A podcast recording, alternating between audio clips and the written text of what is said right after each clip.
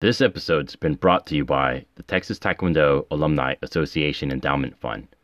For more information, please contact Texas Taekwondo Alumni at gmail.com. Greetings, Horns. This is Coach Mike, and welcome to another episode of Texas Taekwondo in the Coach's Corner.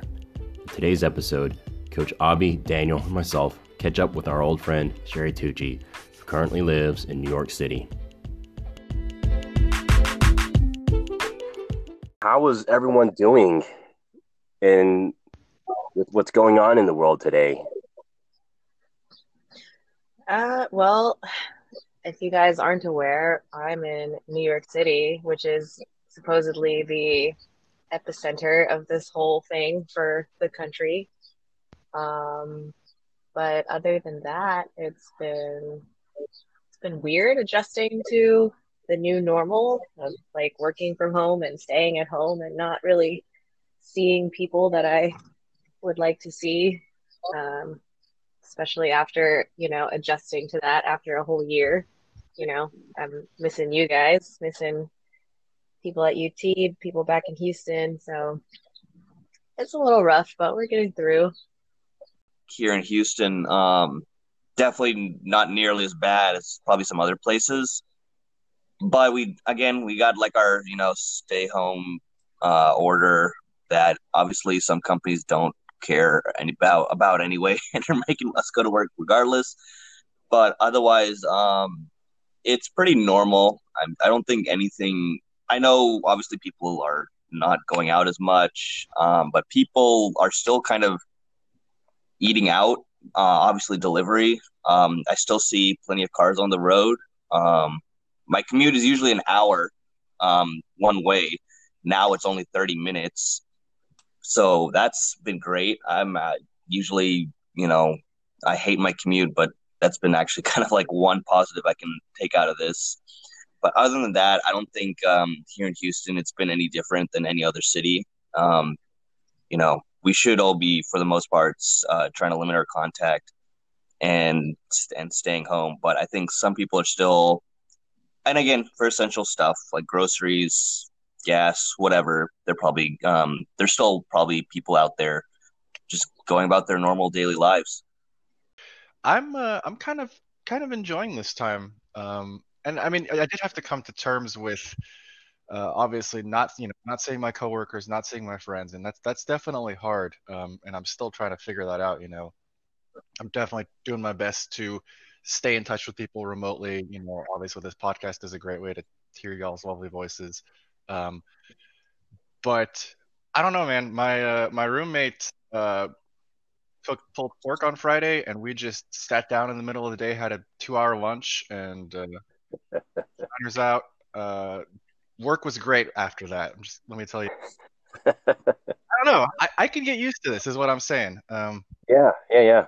I'm sure everyone in America could. Like I look at y'all, and at least for me, as someone that's just maybe a few years older than you, um, I, I see where you're at in life, and I remember where it's at. You're you're at this. I, I observe that you're at this weird transition stage. You're about four four years removed from college you're transitioning into this new stage in life. You're making all these adjustments, and then bam, you know, one of the most historical pandemics hits you, and you have to make very sudden, drastic adjustments to this, compounded on top of the other adjustments in life you're already making. And I have to admit, I'm not too envious, even though me personally, I'm going through adjustments in life. Um, but where y'all at, I see it. I can see the um, the rapid adjustments and the challenges it brings up. Mike, I'd actually argue the opposite, um, because I I wouldn't be envious of people right now with with families with um with to be honest something on the line that they need to you know make sure that they keep their job. Um, obviously, yeah. if you're able to work from home, I think for the most part, you know, like you're still you're still going to get your paycheck and everything. But yeah, there have been people who've you know gotten laid off, lost their jobs, or they're working a in an industry where it's not feasible for them to even go to work if you can't have people at your actual establishment. Yeah. So, you know, again, like some companies will be like, "Hey, we we're we can't operate without people," and if we can't do that, there's no sense. We just don't have the revenue to pay you. Um, yeah. You know, in businesses, it's a very real like. You know, I joke about like, you know, corporate America, but like from a business standpoint, it is tough. Um, you know, how do you just have this uh, plan where you pay all your employees out of goodwill, but you don't have any real revenue coming in? It's it's a really tough situation. I, it's not hundred percent, you know, corporate greed there. It's legitimately you, you're a business and you got to make some tough decisions. So yeah. I think for me, Daniel and Sherry, it's not. I don't think it's as bad just because again i'm not saying it's not bad but we're not necessarily having to worry too much. I think we all have stable jobs. We're all not worried about like putting something on the table um you know putting food on the table. There are my co my i have coworkers who are legitimately like i can't afford to miss a single paycheck and i really need this yeah. job. I hope i still get to keep this job and i can't afford to just you know no matter how bad it gets with the pandemic i have to keep going to work if that's what um you know my yeah. employer tells me to do because I need that paycheck. So I'm actually I think we're in a much better opposition than you know n- uh, just people with families. So. I definitely feel for everyone. I, I think you bring up a good point. Like the way I mean, everybody's going through the exact same thing right now. It's just where you are in life is making you experience it in a different way. Um, I mean, I think I think it's fair for everyone to feel a bit envious of someone else. You know, I mean, I feel, I feel envious of people who are married or people who have a significant other by their side, because um, I don't have that right now, and that's pretty tough. Uh, but yeah, I mean, like I said, everybody is experiencing the same thing just in a different way. And Avi also brings up a good point. Like I, I have to constantly remind myself, like hey, this is this is not a great situation, but I do still have my job. I am still working from home, you know, not worrying about paying rent in New York with no paycheck. So, yeah. you know, for those things, we have to remind ourselves to be grateful. I've been married with um, my partner, with Daisy, for 12 years now. And I remember early on in our marriage when we were first living in um, Northern Virginia um, we were we, it was our first year of marriage, and that year was the first year that they had this huge snowstorm, and they shut down. Um, they shut down everything for about two weeks, pretty much. So we were home for two weeks from work, and uh, we we stocked up on everything, and we were ready to stay at home. No kids, just the two of us. In the first few days, you know, we stayed home. Oh, this is really nice. It's really romantic, blah, blah, blah. We don't have to worry about anything. And I have to say, after about maybe the fifth day, we were just, we just got this point where like, I hate you. This is boring. Why don't we move here? I'm so miserable. Don't look at me, blah, blah, blah. so, um, we learned our lesson that first year of marriage. And, um, you know, of course, now we've definitely worked through that. You know, we we're on week three actually of being home. Um, yeah. And our, our focus isn't so much on keeping ourselves, you know, myself or Daisy entertained. It's really just keeping the focus on the children and making sure that they don't go stir crazy. And that there has been the right. fun and challenge. How's New York City? I mean, I we see a lot of New York City in the news right now, Sherry, and you know, again, it's it's a new epicenter. Um, but I mean, are you able to get out? Are you able to walk around? Do exercise? Yeah. I I have to say I'm thankful that I'm away from the news. Like, you know, at work I have at work I have CNN, I have MSNBC, I have BBC, I have whatever you can think of, right? But being at home I don't I don't have that TV in my face. So um whatever you guys are seeing, I'm kind of happy I'm not seeing it. uh, but, you know, like on the same token, I know that it might seem like it's really bad and it's really scary, but you know, being here in the heart of the city, like in Manhattan, it's it's really it's not terrible. I mean, I look out my window and I don't see people walking around like usual. And yesterday, I did go for a walk. I went to Times Square and I went to the to Grand Central Terminal and it's so weird. Like you just see sparse amounts of people like milling about and just kind of keeping their distance from each other. Um, it gets weird being in those types of places that you normally have like tourists everywhere and it's just people going through and there's just like it's like just feels like a ghost town. Ooh. Um, yeah, but it's it's it's it's also kind of comforting in a way because you know that that means people are you know doing their part and staying inside. Yeah. Um, so you know it's it's weird. I haven't been on the subway in in a while. Like um, Mm. you know, just like it is a bit like nerve wracking to go out to go get groceries, but you know you got to do it. And um, So and and it's nice that we can get out. So Yeah. okay. So I- I've I've always been curious, um, like how do New Yorkers, how do you go about doing grocery shopping? Because it's totally not like how we do it in Texas, right? You just drive up to HEB, you load up your truck, and you're good to go. Uh, well, for one thing, if anyone who's listening right now is thinking about moving to New York City, no one ever tells you about grocery shopping here. Okay, it's like HEB is godsend. I I miss HEB uh, so much, and uh, yeah, I mean, like in New York, it's whatever you can carry, and Yeah, in your in your apartment, it's whatever you can store. So, you know, to be honest, before this even all started, I was I was just not grocery shopping. Um, it's just it's just so much easier to just order order out at every meal or go out with your friends or whatever. Um, so yeah, I mean, grocery shopping is also expensive here. Like it, I didn't really feel like I was saving much money by grocery shopping, but maybe now that I'm doing it, I actually am saving money by grocery shopping. Um, but yeah, I mean, it's pretty much just I throw two or three of my um, my reusable grocery bags in my bag, and I just kind of whatever I can carry in those is what I buy. Any more than two or three bags, it's way too heavy, Yeah. and I'm just you know seven or eight streets. the first time I recognized the challenge of grocery shopping in a big city was when my friend from um, Texas Taekwondo way back in the in the day, Wei Lee, after he graduated from college, he moved up to Brooklyn, and I went to visit him. And it's funny because he's always showing off all of his new things and stuff like that. And he showed off, he showed off um, his brand new collapsible shopping cart, right? Nice. Yeah. And I was like, what? You know, because here's Dude, a guy. Mike, check it out. Look at this. So cool. Exactly.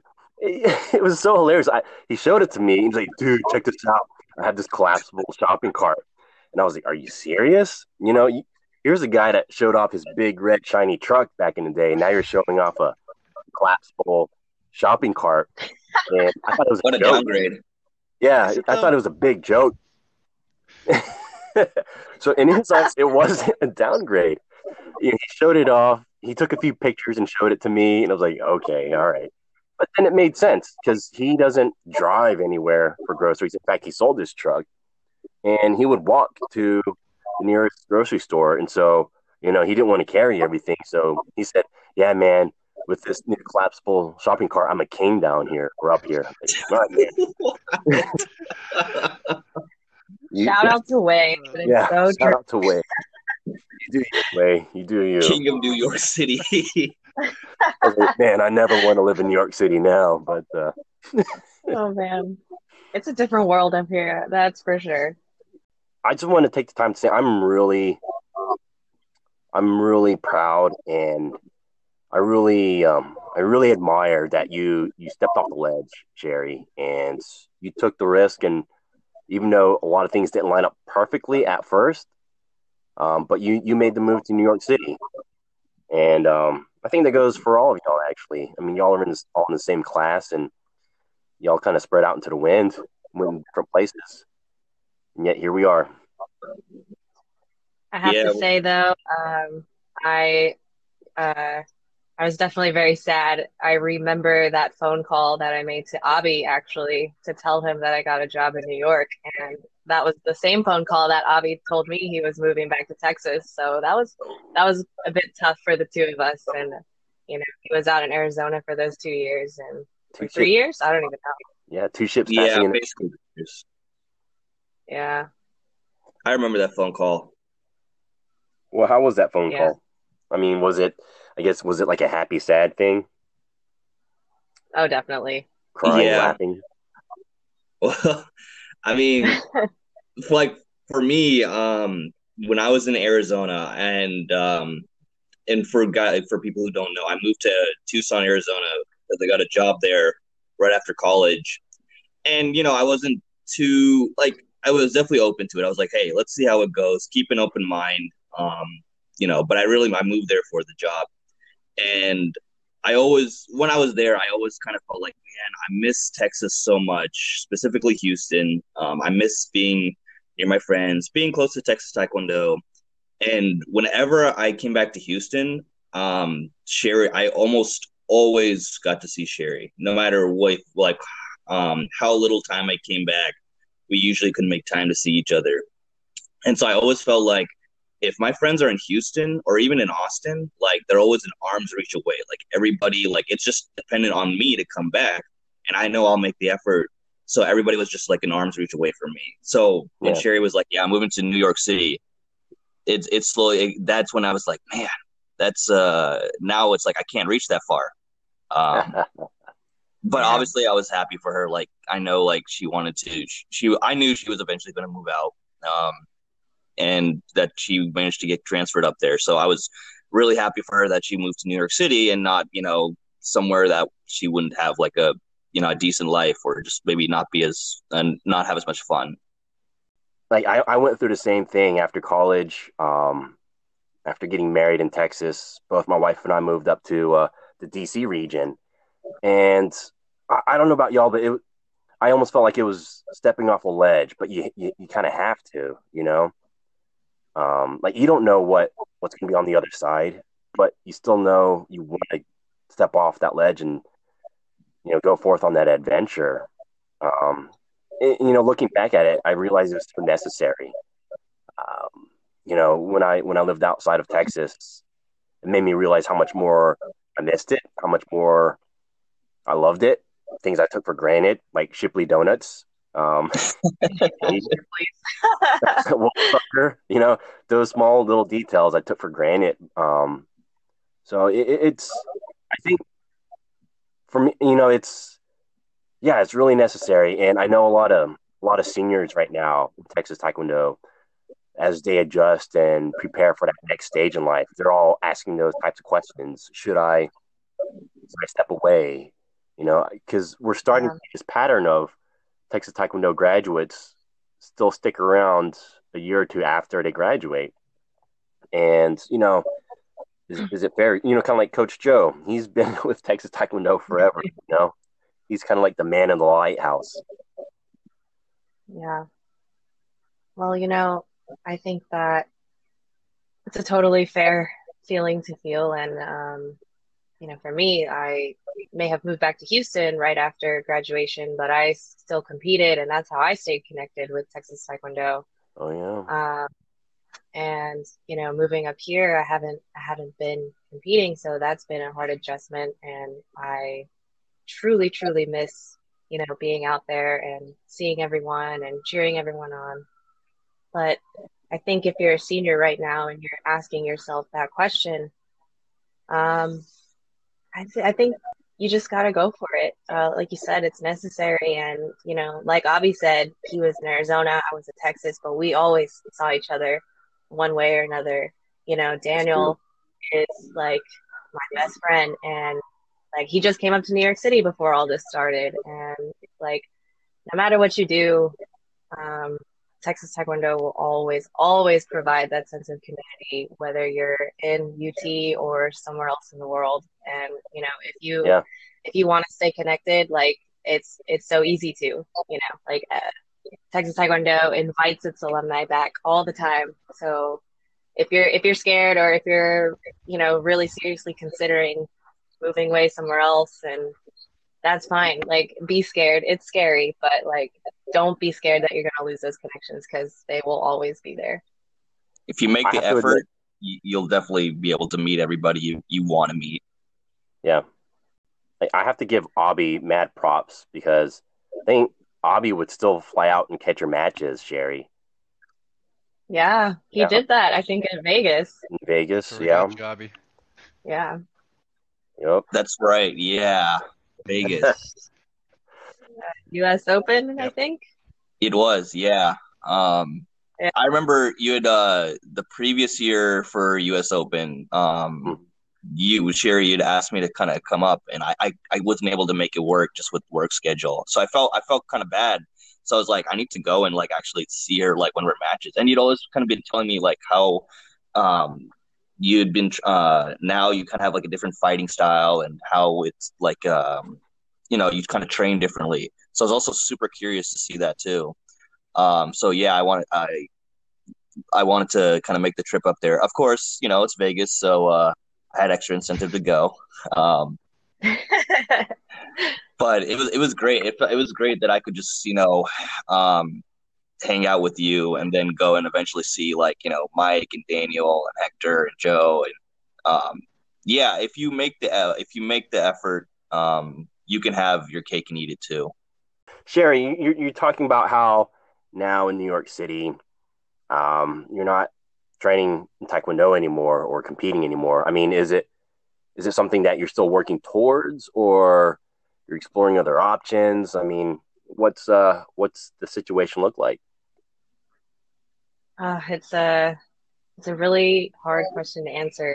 Um, I have hesitated to say that I retired um, because I just I don't know. It's like you know, I took the past year off because I wanted to experience the city and I wanted to do some things that I hadn't been able to do as a 20 something.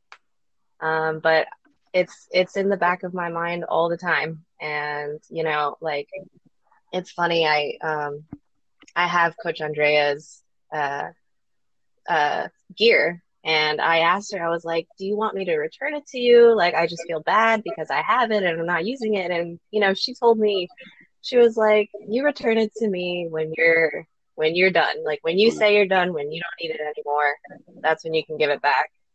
And in Coach Andrea's eyes, she she told me she was like, I don't think you're done yet, but I could be wrong. Um, I don't think she's wrong either. Uh, to be honest with you guys, about February, I was kind of researching some Taekwondo schools in the area. I was trying to think of how this could be a feasible thing to do. Yeah, Um, I told my boyfriend that I wanted to. I told my boyfriend that I was considering competing at nationals this year. Um, but now I don't know if nationals is even happening. So yeah, that's true. I mean, gosh, that would have been awesome because it's in San Antonio this year. I know. Uh, yeah. um, so, I mean, I don't know what it looks like. I just know that I miss it. I just know that it's something that I'm good at and that I'm passionate about. And, you know, I, it's, it's been heavily on my mind, like Yeah. what I can do. But when I do go out, you know, and when I try to get some exercise, I always find myself doing my, my same like pre-competition warm-ups, my same like you know, some kicking drills. Like I'm always kicking around at my friends and at my at the subway platform. He's like, "Do you have to do this right here?" And I'm just like, "Yes, yes, I do." You almost kicked me in the face. Uh, yeah, it's fine. He's fine. Well, have you thought about maybe going the um, Coach Daniel route and exploring other martial arts? I mean, I hear Coach Daniel's really into mixed martial arts right now. I thought about it, uh, but I don't know. It's just like I get I get really angry, honestly, when I try to like branch out a little bit because I'm like, why do I need to? Why do I need to spend the effort to find a new hobby? Why do I need to find something new that I like I already know what I like? Okay, okay. No, maybe one of these days, uh, Coach Daniel can uh, feature his mixed martial arts, and we'll we'll all be convinced and jump on board. Yeah, actually, I think I tried to play spar with Daniel when he was up here, and he started throwing some MMA moves at me. I was like, whoa, whoa, whoa, that's not in the rule book. When did that become okay? So You're just supposed to grabbing, punch you. just grabbing you and taking you down, and you're just like, "What is going on?" Yeah, like sweeping the leg. I was like, what? That's a Kyungo. Hey, this is the It's like um after after college for me, I explored um boxing for a year or two, and I have to admit I loved it. It was awesome. It was good to kind of um not completely turn away from taekwondo, but really put it like completely focus my energy on something brand new. And I had so much fun with boxing. Um, it was this, this place in Austin called Bruce's Bruce's KO, and I think he's since retired, but it was just really fun. Um, and you know, uh, at the time, Wei Wei Lee was still living in Austin, so we actually trained at that boxing gym together. So there was still the taekw- Texas Taekwondo connection there. Um, and then later on in Virginia, I um, there was a period of time I started training at a Krav Maga school, which is really neat too. So it, it was neat to explore other martial arts. It's something that I, I had always wanted to do. Um, and I have to admit, I was able to find ways mentally and physically to help um, apply some of those training or what I've gained in those other styles into into ta- taekwondo. Even though I'm not really competing in taekwondo anymore. I don't know. All Yeah. you guys say you're retired. Who knows? You guys might all pull a Coach Joe and just decide to compete at nationals one day. Right? Yeah. Shout out to Coach Joe, man. I was like, I was so surprised. That was amazing. He, Yeah. he duped us all. Yeah. So, so Cher, we all thought he was just going to go there to coach, and it wasn't until like a day or two before that he goes, "Oh yeah, I'm competing." By the way, like what? Oh. Well, you know, I read his Facebook post about that and his experience, and um, I think he at one point talked about pressure and how he was afraid to say it too soon, or else, you know, people would expect things from him. Yeah, I, I'm pretty sure he wrote that. I don't think I'm imagining that, but um, you know, I, I can relate to that, and I I respect his decision to keep it under wraps. Um, Yeah. To see that, like, to see the announcement through Instagram, uh, like, I just felt nothing but happiness. Like, it was so cool. Uh, actually, I, I I changed my statement. I felt a little bit of sadness because I knew I had been off the circuit, and I wished so bad that I was there to see it. But um, you know, that was super cool. Super it was. I find it funny, Sherry, that you and I, like months or maybe a year before Coach Joe went to U.S. Open, we joked about it. How I guess it was close to his birthday, and you were like, "Hey, is Coach Joe an ultra senior now?" And we were all like, "I don't know. Maybe is he going to compete? Nah, he'd never compete." And then, bam, here we are. Oh man, it's like he knew that we had that conversation. Um, but what I really liked from the overall message of that that it sent was there's really no dictated or set timeline of when you're supposed to accomplish what you want to accomplish, right? I mean, Yeah. I think that's a trap that a lot of us fall into right after college that and I don't I don't know if it's like an Asian parent culture thing or what, but you know, I for some reason I just had this natural um, timeline in my head, like okay, by this age I should be working full time. By this age I should be married. By this age I, I should have kids, and I, unbeknownstly, I actually kind of followed that timeline. And in the back of my mind, I kept thinking, oh, it's only just to make my parents proud, to make my parents happy. But you know, it, it, it also I could see it causing a lot of stress if you don't hit certain goals at a certain timeline. Ooh, the yeah. trap is we, we we create this timeline that's so linear when it's more of like a web type structure, right? It's it's asymmetrical in many different directions. Mike, I told myself that I would get married by 28. I'm a year and a half away from 28. That is not happening until like 35. Shotgun wedding, Let's- Avi. I, Shotgun I wedding. gave myself way more. Back to If Vegas. it does happen, Vegas 2. back, back to Vegas. Vegas the sequel. if it happens, I honestly will. It, it'll be a blur, and I'll just be like, I can't really explain how this happened. I clearly just got, you know, told that this is what was happening, and I said okay, and just went with it. yeah, Well, Abby, uh, I, I don't know. I mean, a lot can happen in a year and a half, but whatever you do, if you do meet a girl in that year and a half, please, for the love of God, give her more than thirteen dollars worth of gifts. like That sounds like there's a story behind that. Oh boy. Oh, man. Oh, I feel like a Uh, we lot can, of we can do the abbreviated version, or you know, you can tell the Abbreviated- story you abbreviated version is I dated a girl in high school um for 14 months yeah something like that 14 months. And That's you a know I long was in time high in high school. school. I didn't have a job. We were on you know our parents money obviously. So I was very careful with how I spent that and I ended up spending a grand total of $13 over those 14 months which averages out to less than a dollar um, Wow. yeah. So if anything, all the guys can be asking me about pro tips about how to save money. The way I you're breaking out of the traditional norms of having to spend a lot of money on a girl to impress her, right? I mean, That's the I've way I- I've since Okay, okay. I see you're trying to spin everything here. But of course, if, if Daisy were in the room with me, I'd have it totally different. I've since wised up. Um, once I realized how, you know, once you get a job, and again, only providing for myself, but once you realize, like, oh, I don't know why my dad was so cheap. Like, what the heck?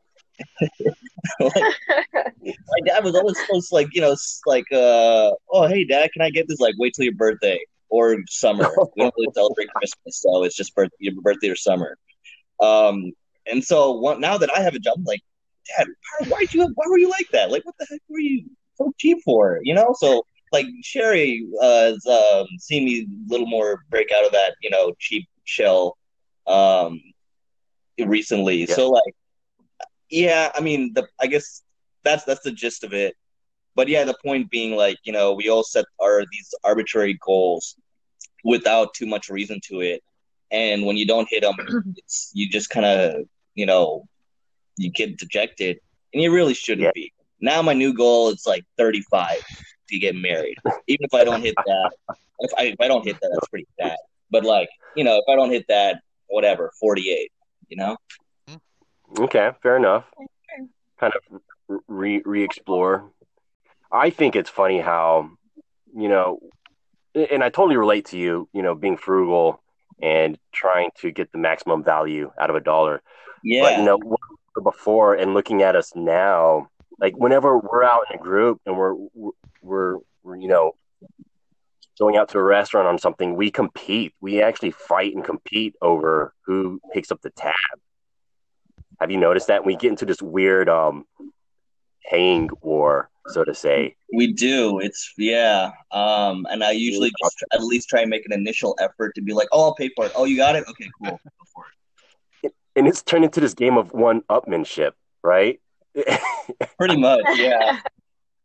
uh Well, I, you know, uh, I'm not an engineer, um, so I, I don't think I've quite reached that level uh, in a group setting. But you know, when it's just me and one other person, or me and two other people, that then I feel that way. But um, in terms of, you know, that that is a goal that I have, uh, is to to one day make enough money to be able to pick up the tab for a big group and not think twice about it. But um, uh, yeah, like it's, it is a goal, and I'm still working towards that. But it is funny, you know. I mean, we You don't really do no- it for huge groups. It's only just you know between like a couple, two or three guys. So it's you know that's all about it. That's it's- about it. it's a war that know. has no Mike- end game. I think it's just A war I that think has it's no just end 'cause game. all of Yeah. our cultures individually Like have um developed this, you know, this habit, and we're all just expressing that yeah, against each other. that's true. That's true. It's Yeah. a clash of cultures, but similar. Um, like Coach Joe and I have been in the same paying war for God knows, like 15 years. And 15 years ago, I had the advantage just because I was older than him. Um, but lately, uh, the um, the, the the power sphere has been shifting a bit, especially since I saw him fight at, at U.S. Open. so I kind of have to him a little bit more. If y'all really want to have a, a paying fight, why don't you just get in the ring Mm. and you know Ooh. whoever kicks the other one in the head first? That's usually how it went. Uh, you know, I mean, I think we're we're all at different paths, and we bring different different things. We might have to uh, modify the rules a bit, especially since Daniel's in MMA now. True. Daniel, what's with the takedown? Although, I would like to see Daniel go up against Coach Joe. Coach Joe has a very strong wrestling background. I'd love to see you test that out. I would also like to see that. Wait, have y'all ever seen I- him I'm- wrestle? Uh-uh. Not really. Oh, okay, okay. I just feel like Daniel would have the best facial expressions um, going into that. I could just see Joe just like tossing him around, and he just and Daniel Weren't not y'all what here to do. at the end of the like end of every year? We usually do you know, after collegiates. We'll do something where we just mess around and you know we'll do jujitsu, uh, or you know, I think we did wrestling one time, uh, and Coach Joe just taught everyone wrestling, and basically uh, about what you described happened. Uh, Can he you say that again? handled everyone, uh, including myself. Yeah, and uh, Yeah. that is correct. I didn't know what to do. Um, Man, I, I, I- wish I were there for that. When um when he was a freshman, he I mean so he wrestled a lot in high school. So coming in as a freshman at UT, uh, he was still pretty good shape for wrestling, and his neck was like the he had no neck. It was like a thumb. You could take a thumb and draw a smiley face on it, and that was Coach Joe. And I had started Brazilian Jiu Jitsu, and I have a little bit of a judo background as well. So you know, that first year I met him, it was all about testing the waters. We were just getting used to each other. And, you know, we would try to one up each other in Taekwondo. And then when I learned that he did wrestling, I was like, okay, let's try our ground game, buddy. And, uh, God dang it, if he weren't, I mean, he was faster in ground game than I was too. I hated it. But yeah, he was just so fast in wrestling. He, he has a really good ground game. He had you kissing wonder your if knees before you knew it. Yeah, pretty much. I wonder if they have an ultra senior wrestling division. You can always compete in sumo.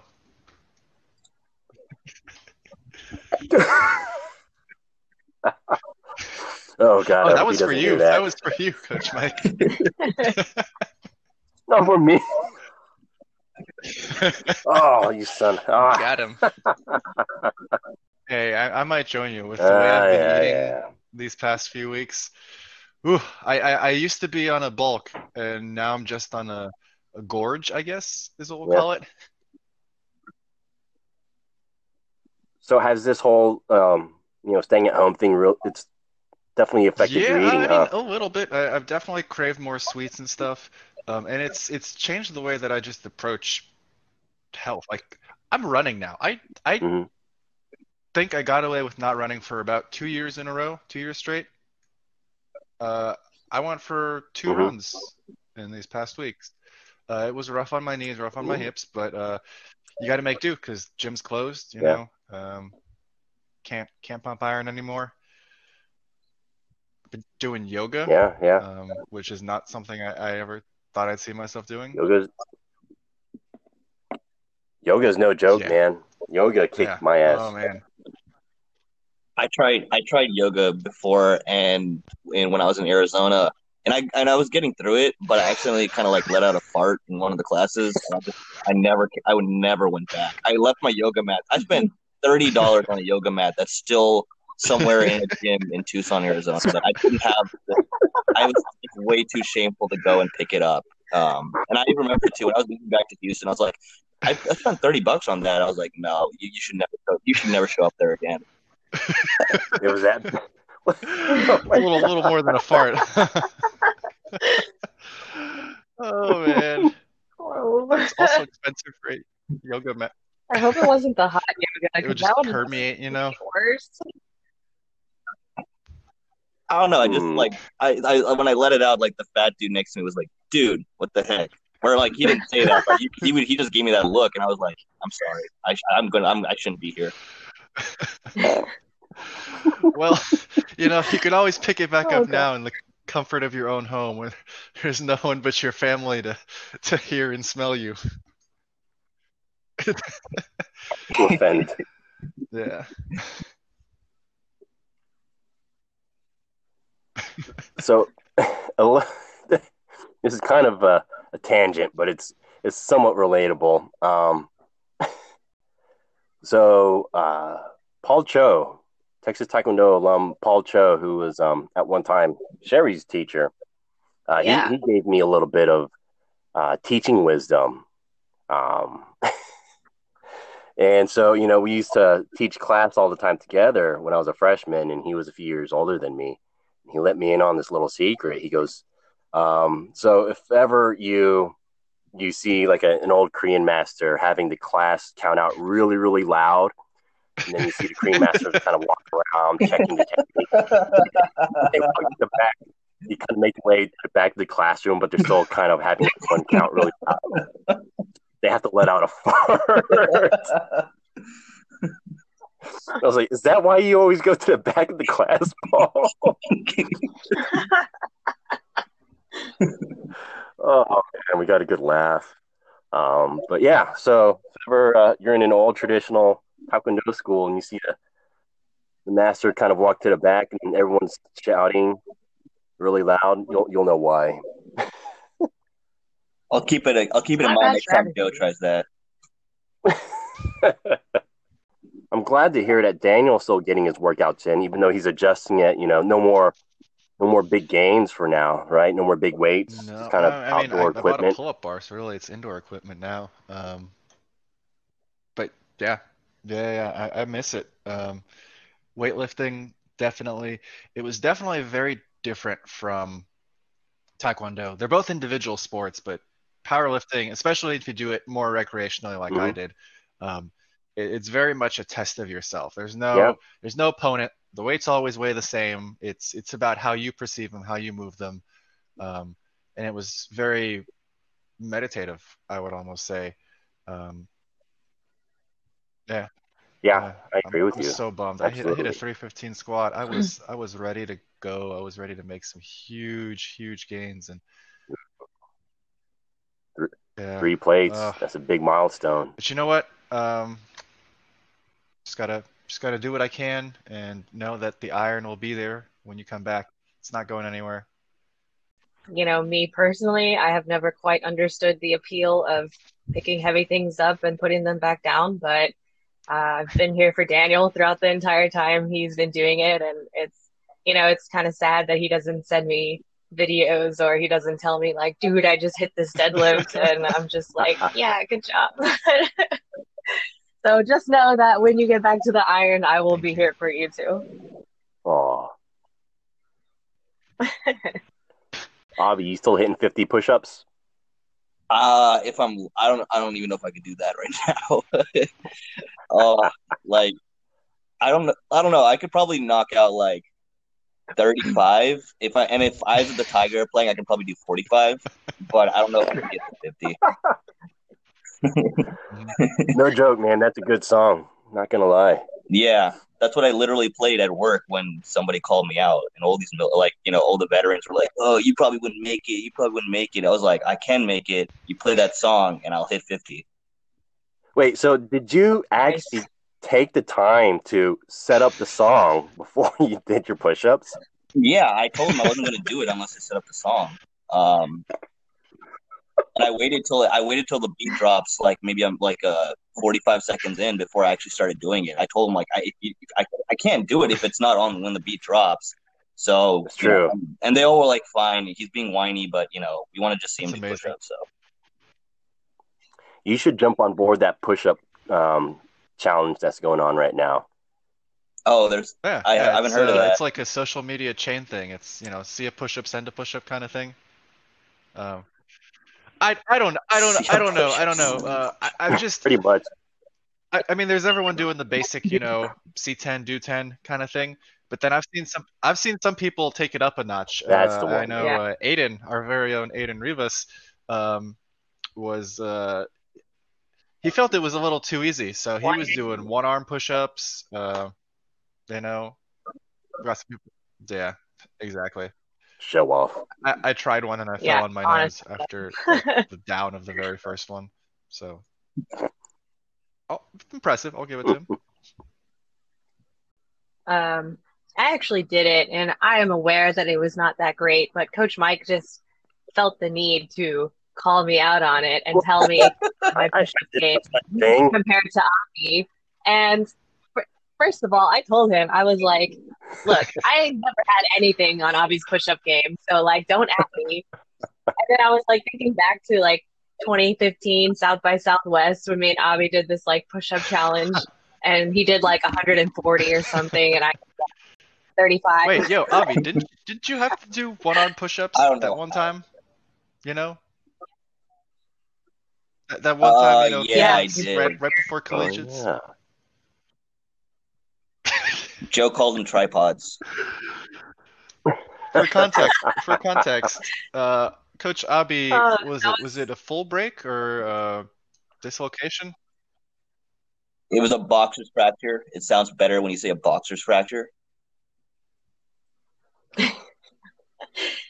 What? Yeah, it was a boxer's fracture. Like I, you know, I, you know, like it was like an actual, you know, I threw a punch and uh, I connected with like my pinky, and my pinky just kind of like was like, nah, I'm good, and it broke, and so I had a boxer's fracture. So that sounds way cooler than whatever else Daniel was going to say. Well, it all happened leading up to collegiates for you, and you you had to train with one hand, right? Yeah, yeah. I had to do everything with one hand. Um, luckily, it was my right hand, so I could still kind of like write, like, you know, take notes. Granted, I never took notes anyway, so that was, you know, good. Uh, um, I managed to like type with one hand. Um, and like my lab partners are like, "How are you doing this? Like, how are you just typing with one hand?" I was like, "I don't know, man." And um, Jeez. yeah, I had to do every. I had to kind of pretty much uh, do our workouts with one hand. You know, you can make it work. Uh, you're not gonna get the the best uh, effort of with the than how you would do with two hands, but you can make it work. You can still get your workout in. Um, you just got to make sure you don't further injure yourself and you're protecting yourself too. I mean, it's crazy. There's always someone on team or someone that's competing that breaks a hand. I mean, the most recent one was um Danielle. Right. And then I remember like Um, Andrea broke her hand around the time that I broke my hand, and we were like twins and stuff. So Yeah, I did not know that. yeah, they were like training buddies. It was pretty. It was pretty inspirational. Not gonna lie. Aw, that's Yeah. kind of cute. The weirdest thing way. when you're in Texas Taekwondo. Remember that time when Oh, oh. Ethan? This is like sophomore year. Ethan like, hurt his ankle or something, and for Halloween, Daniel dressed up like Ethan and like, wrapped up his ankle and got us over there Wow. on Oh, crutches. man. I didn't is even I didn't have a savage. costume play. We were Wow. doing a Halloween costume practice. Um, and Ethan was just there being all mopey, and I showed up, and I'm like, "Hey, we're we're both wearing the same color shorts and the same color shirt."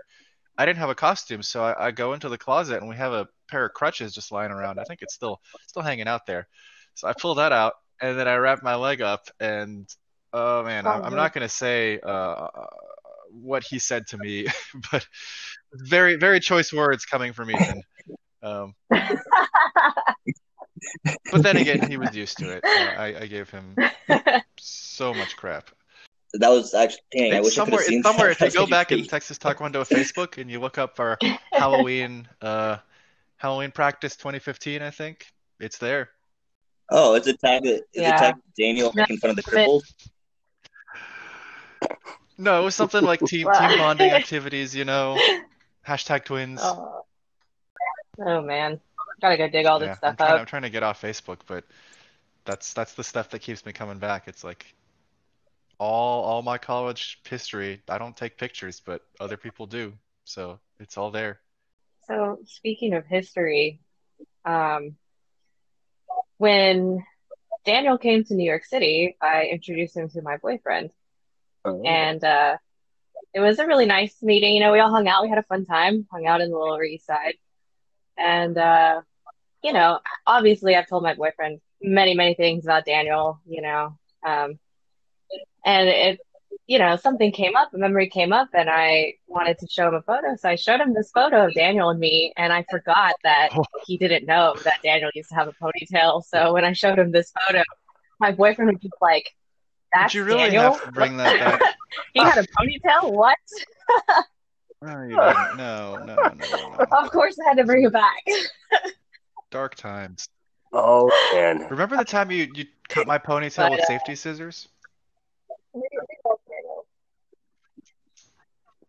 They were not safety scissors, but yes, I told Daniel lost a bet, so we honored the bet, and I cut his ponytail outside the Last rec Samurai center. style. is that how he was a lost the good time. ponytail?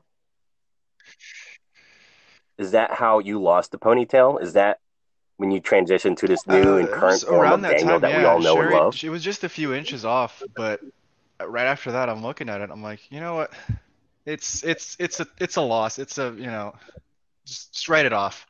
So I went over to uh to Birds, Wow. the one by HEB, and uh, got the rest of it cleaned up. That was a turning point. That was a turning point in my life. You're welcome. Well, Hey, at so- least it was better than uh, you know, Avi chasing you into the corner of You know, I totally. I blacked was out. I totally that. blacked that one out of my memory. Probably for the best. one of the things that I really like from hearing about this is I guess there is a pattern, a long-standing pattern of in Texas Taekwondo for making fun of the person with the long hair. Um, so you know, for y'all, it's right. For me, it's Coach Joe. it's, it's, it's Coach Joe. You know, I'm always bringing it up, and he's always trying to downplay it, like, oh, you know, it, it, it was nothing. But we we gave him so much crap for it. Um, so I, I do my best to keep all the old pictures of Coach Joe with his long. I mean, not just what. Not only was it long, it was blonde. what? I didn't Um, hear the blonde part. Yeah, it, it not like not like that. it wasn't like a bleach blonde. It was kind of like a dirty blonde or something. I don't know. It was definitely colored What? at one time. I think it was. I, I think it might have been. Like there might have been some streaks in it. Anyway, you know, my my very first impression of Coach Joe when he stepped into um, the mat room was, "Who's this? Um, who's this broke ass Ken Street Fighter Two wannabe?" Street Fighter 2. his his hair reminded me of Ken from Street Fighter Two. Uh, but uh, you know he's he's since had the transformation, um, much like Daniel. So you know it's it's all in the past. But yeah, it's interesting how Texas Taekwondo has their history of poking fun at the the guy with the long hair. Let this, let be a lesson Yeah. to the whole of you. Maybe, maybe it's more of a general thing of Texas Taekwondo as a history of helping people make changes in their lives. Yeah, We'll sum it up that way. It's about the transformation, Yep. right? Yeah, yeah. Not so much the discriminate discriminatory aspect of long hair. I mean, at the end of the day, we give each other so much crap, but it's it's how we show our love. Yeah, that's true. That's true. I have to admit, Yeah. when um, so when y'all were in school, I was still in in the DC area, and I would come back and check the Facebook page, and I would see, I'd always see y'all and maybe Abraham and and, and Hector and all. It, it just it all seemed like a very tight knit social group, and I remember thinking like, man, they seem like a bunch of you know, goofy kids, but I have to admit, kind of want to hang out with them. Maybe some of these days, one of these days. But uh, I'm, it's really cool to see that, you know, this class, y'all's class, still Just as goofy. still too. keep in touch and are fairly tight knit. Yeah, we're still goofy kids. Yeah, Yep. apparently. Some of some you know some of the athletes have seen me just like goofing off, like you know, just being stupid, and they're like, "This guy is supposed to be helping us out." Yeah, that's the tough part. You got to be an adult, man. Eh, sometimes, I mean, yeah, for the most part, you do have to be an adult. But I mean, Mike, I've told you this: you're as old as you feel, um, which is why, like, sometimes, like, if I'm acting like a kid, it's like I miss feeling like a kid and just not having to worry about old stuff we got to worry about now, and it's it's just more fun. True. It's it's I feel like it's a you know that's kind of like how I like to live life, and I feel like that's how Sherry and Daniel they want to let their kids' sides out too. So yeah, be an adult, but you know when you get time, just like let loose and just be you, and you know jump in a car car trunk every now and then. Oh, God. Throwback, I got throwback. that At least they didn't Snapchat drive and you I all was around like, West man, Campus. again, here we go again. Should I should I be mentioning this on uh, Yeah. on the record? Probably oh not. man. And I think for the most part, we have a fairly good overall balance of uh, every different personality and aspect at this stage. Um, you, you've got your Coach Joes, then you have your Robbies. oh, the way you that. you got the highest, you got the best of us, Coach and Coach then you Joe in the driver's seat, Coach Mike in the passenger seat, Coach Daniel in the back seat, Coach Avi in the trunk. Got a full car. That's, that's, that's, that's one. That is one fun minivan ride right there. Oh, Turn this van around.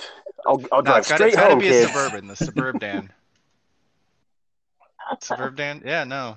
That one t- the one time they upgraded us to a Chevy Suburban. Suburban uh, at Collegiates. We were supposed to get like those, you know, those Chrysler minivans, Oh. and they were like, "Oh no, we're all out. Whatever shall you do?"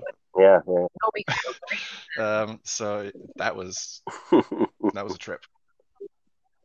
No, no, no, no. You're talking about Colorado? Like my last. No, last it was week? uh, um 'Cause we had in California. It was um, San Diego. Yeah, San Diego, and we we flew into uh we flew into LA Oh. actually, and we had to take like an hour, two hour drive to San Diego. Uh, and and the rental cars they gave us, you know, everyone else got minivans, Wow. and I ended up with the uh, uh, oh, that was I felt like the Secret Service. It was a shame it was a white one and not a black one, but I was like, everyone get in, let's go.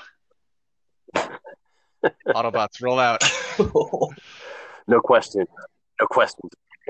hmm Smooth though. Those things are like Yeah. driving tanks. We no, hit no, no lie. Unspecified miles per hour on the highway, but definitely above any speed limit, and no one noticed. People just slept right through it.